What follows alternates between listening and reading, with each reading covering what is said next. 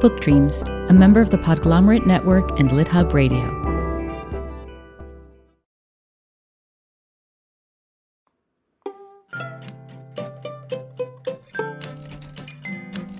Hello, and welcome to Book Dreams, the podcast for everyone who loves books and has ever wondered about them. I'm Eve Yohalem, a children's book author. My books include The Truth According to Blue and Cast Off The Strange Adventures of Petra de Winter and Bram Broen.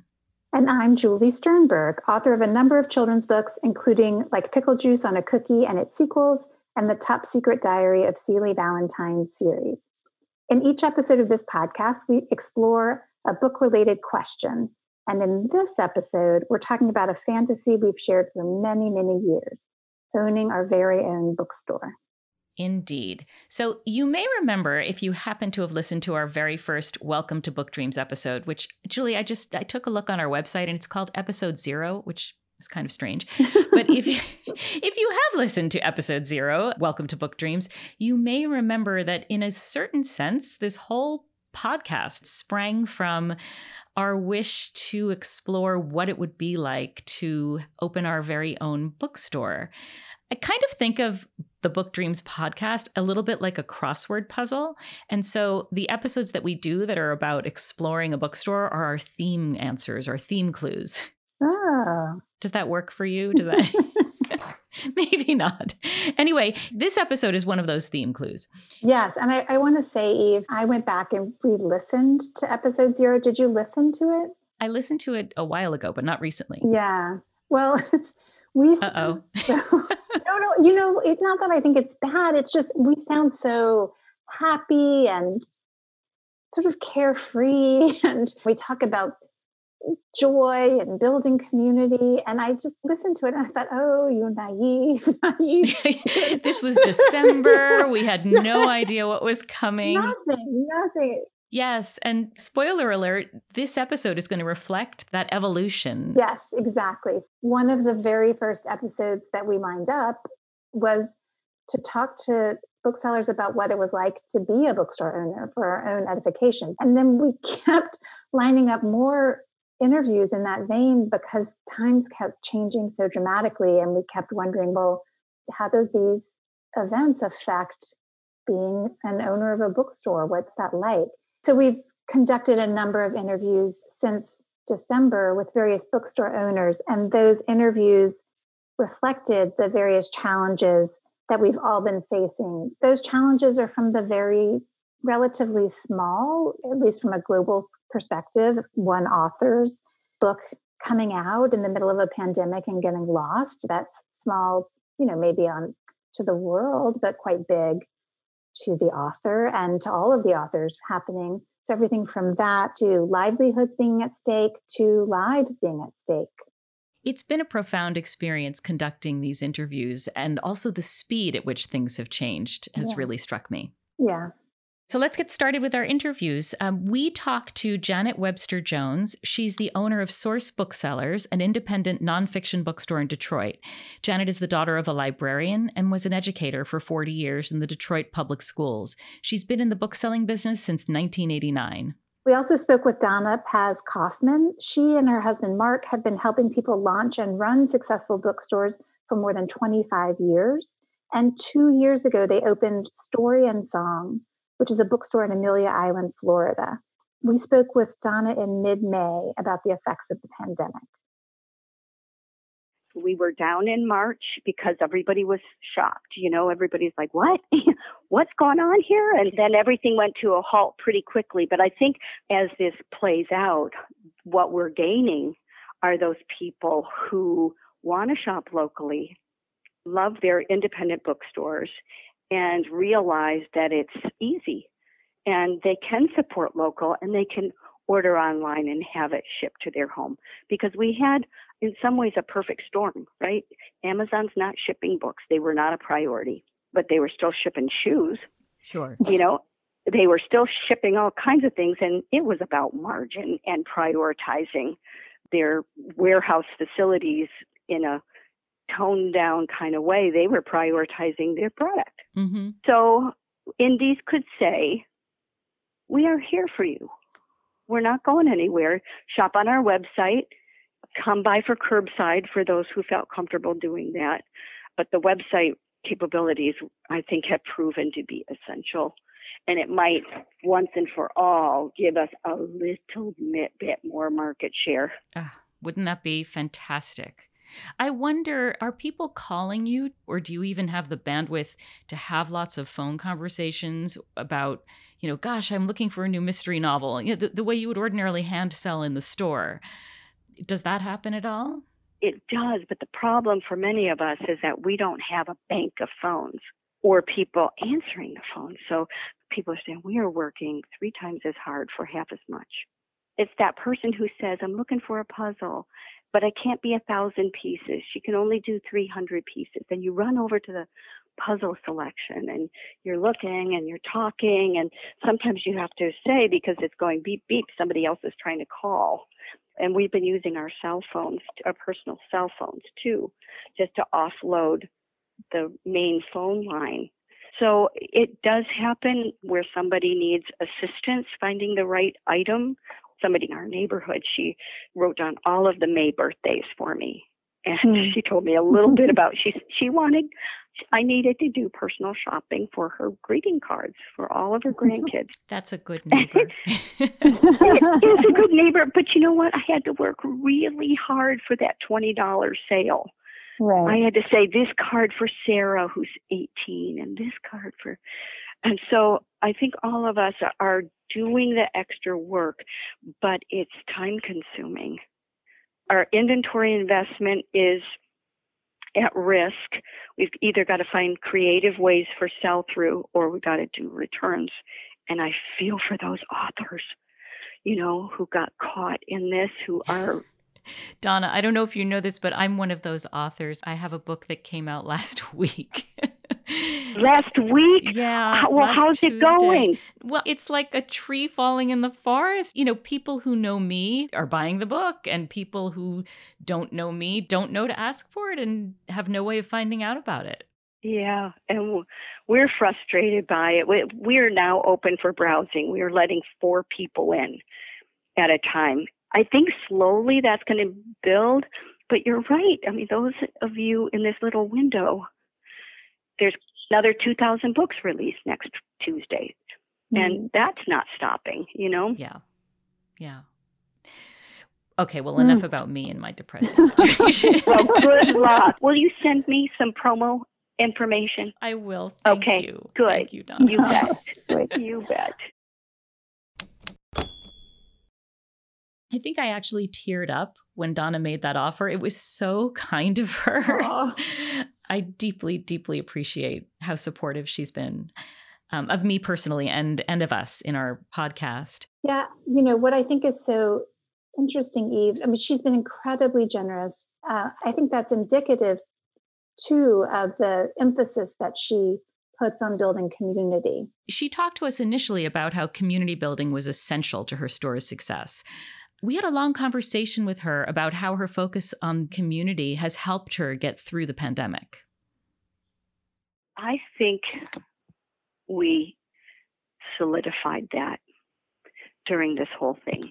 We went into motion when the kids were not in school. We partnered with the Boys and Girls Club and we said to our customer base, let's get a book in every hand of the kids who get free meals from school mm. because the Boys and Girls Club was distributing those meals and they were thrilled. And then the shelter for women and children in abusive home environments, we did the same for them. What a wonderful way to support the community. Yeah. And that's why our April was slightly higher than last April. No. Yep we said to the community, we are all in this together. Let's just look at this together and let's see what we can do together. And people called and they sent us checks and they came by and they just shoved money at us. Truly. Here's a hundred dollars. People felt so bad, but they felt good that they were invited to help in some way. They were invited to help. So we did that for those two. And then we have taken lunch from our bistro to the ER in our island hospital every week. And then we took lunch over to the firefighters and the, you know, the ambulance um, people. And so we just have been trying to find ways to deal with our own sadness about this and the alienation and just be out there. And then later came the emotional aspect. You could probably hear it in my voice. People said, You guys are the best. You're there for us. And thank you for being open. And thank you for picking out my cards. And I think that's how you win customers, friends for life. Yeah. Who knew a pandemic would be the way to really say, Okay, I think we're there. We made a big leap in this way. All right, I'm I'm a little choked up. I'm not gonna lie. I I am too. I wondered whether you had suggestions for readers in terms of how they can support independent bookstores right now. Oh gosh, I think it's important that readers know that independent bookstores are always challenging to run.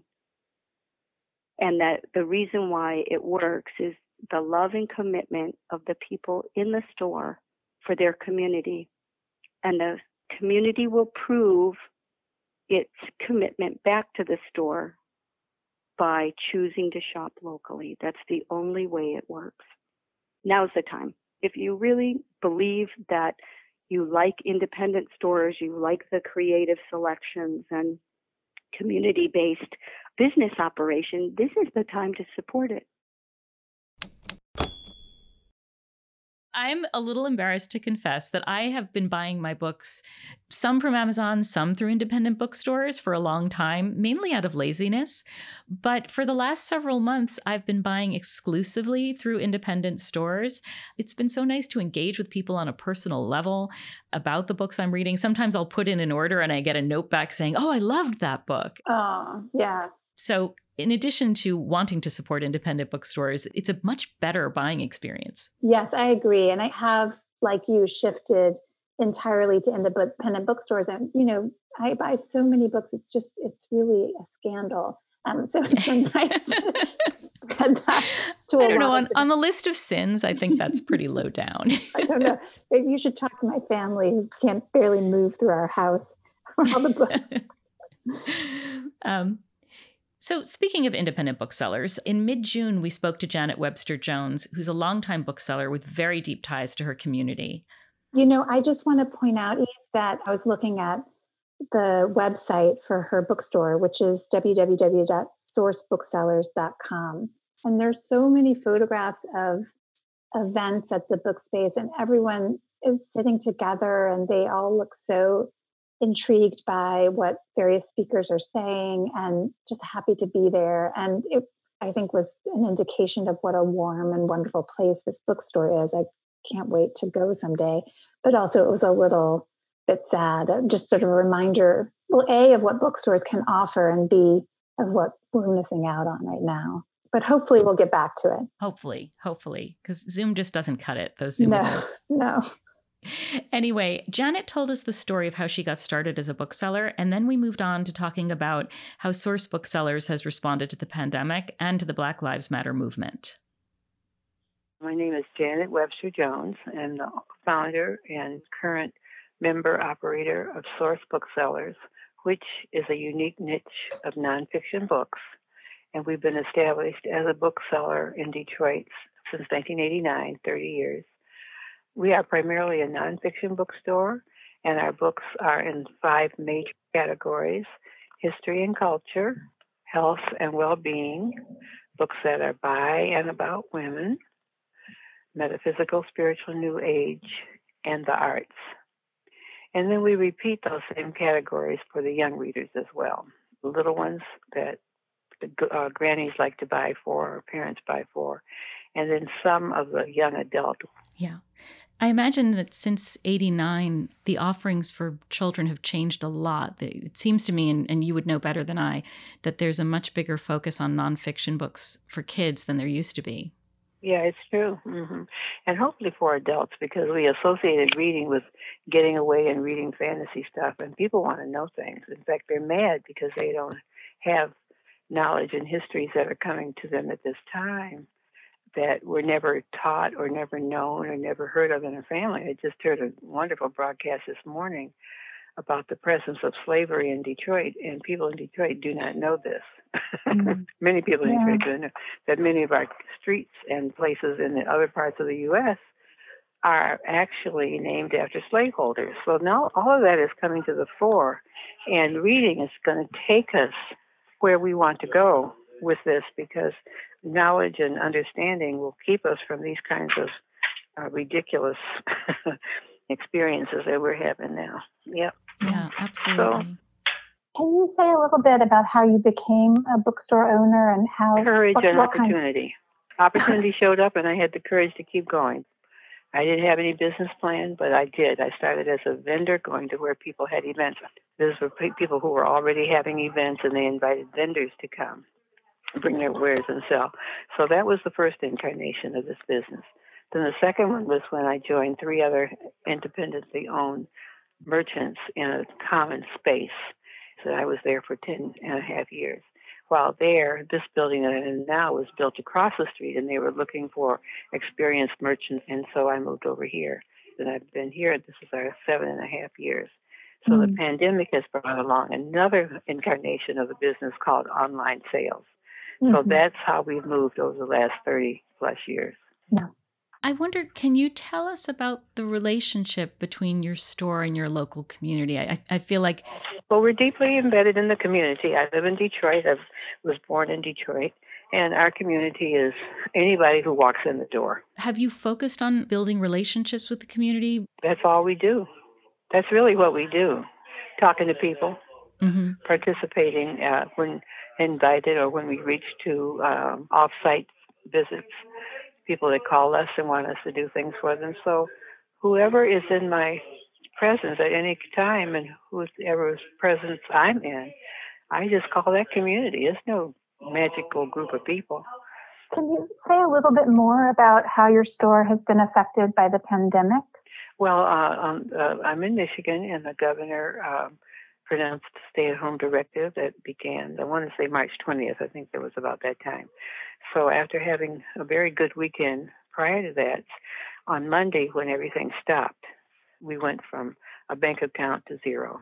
Oh, yeah. and we had mm. fortunately paid most of our March invoices and such, but um, we were affected like everybody else. We had to first rock back from the shock and then we pivoted immediately to online sales because mm-hmm. our point of sale system had a platform that we could go onto. And my daughter really did the hard work of populating and putting in order the online presence, and that's what we've been doing since then. Are you easing back into an open store now? Very, very, very slowly. Very, mm-hmm. very slowly. And how about the protests? Have those affected your store? You mean people saying what they want? We yeah. all be, we better be affected by it. It's outrageous what has been happening to people. And it didn't just start. And there are all kinds of unconscionable, outrageous things that people have endured. And it's time for everybody to be protesting. Everybody. And yes, we need to be affected by it. And if you're not, go to another planet. Just to go back to what you said earlier, it does feel like books in particular have a big role to play right now in terms of education. Well, we actually heard Margaret Atwood speak at the American Booksellers Association Winter Institute.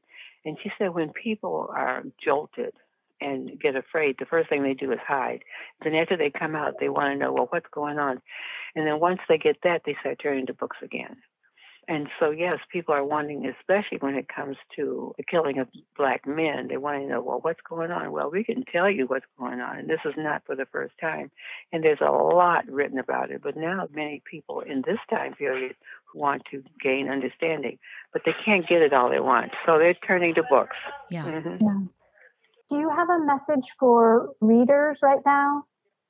No, I think you have to follow your heart, follow your curiosity, follow the pain, follow your own experience with struggle, and read where you can find it. Read about everything you can.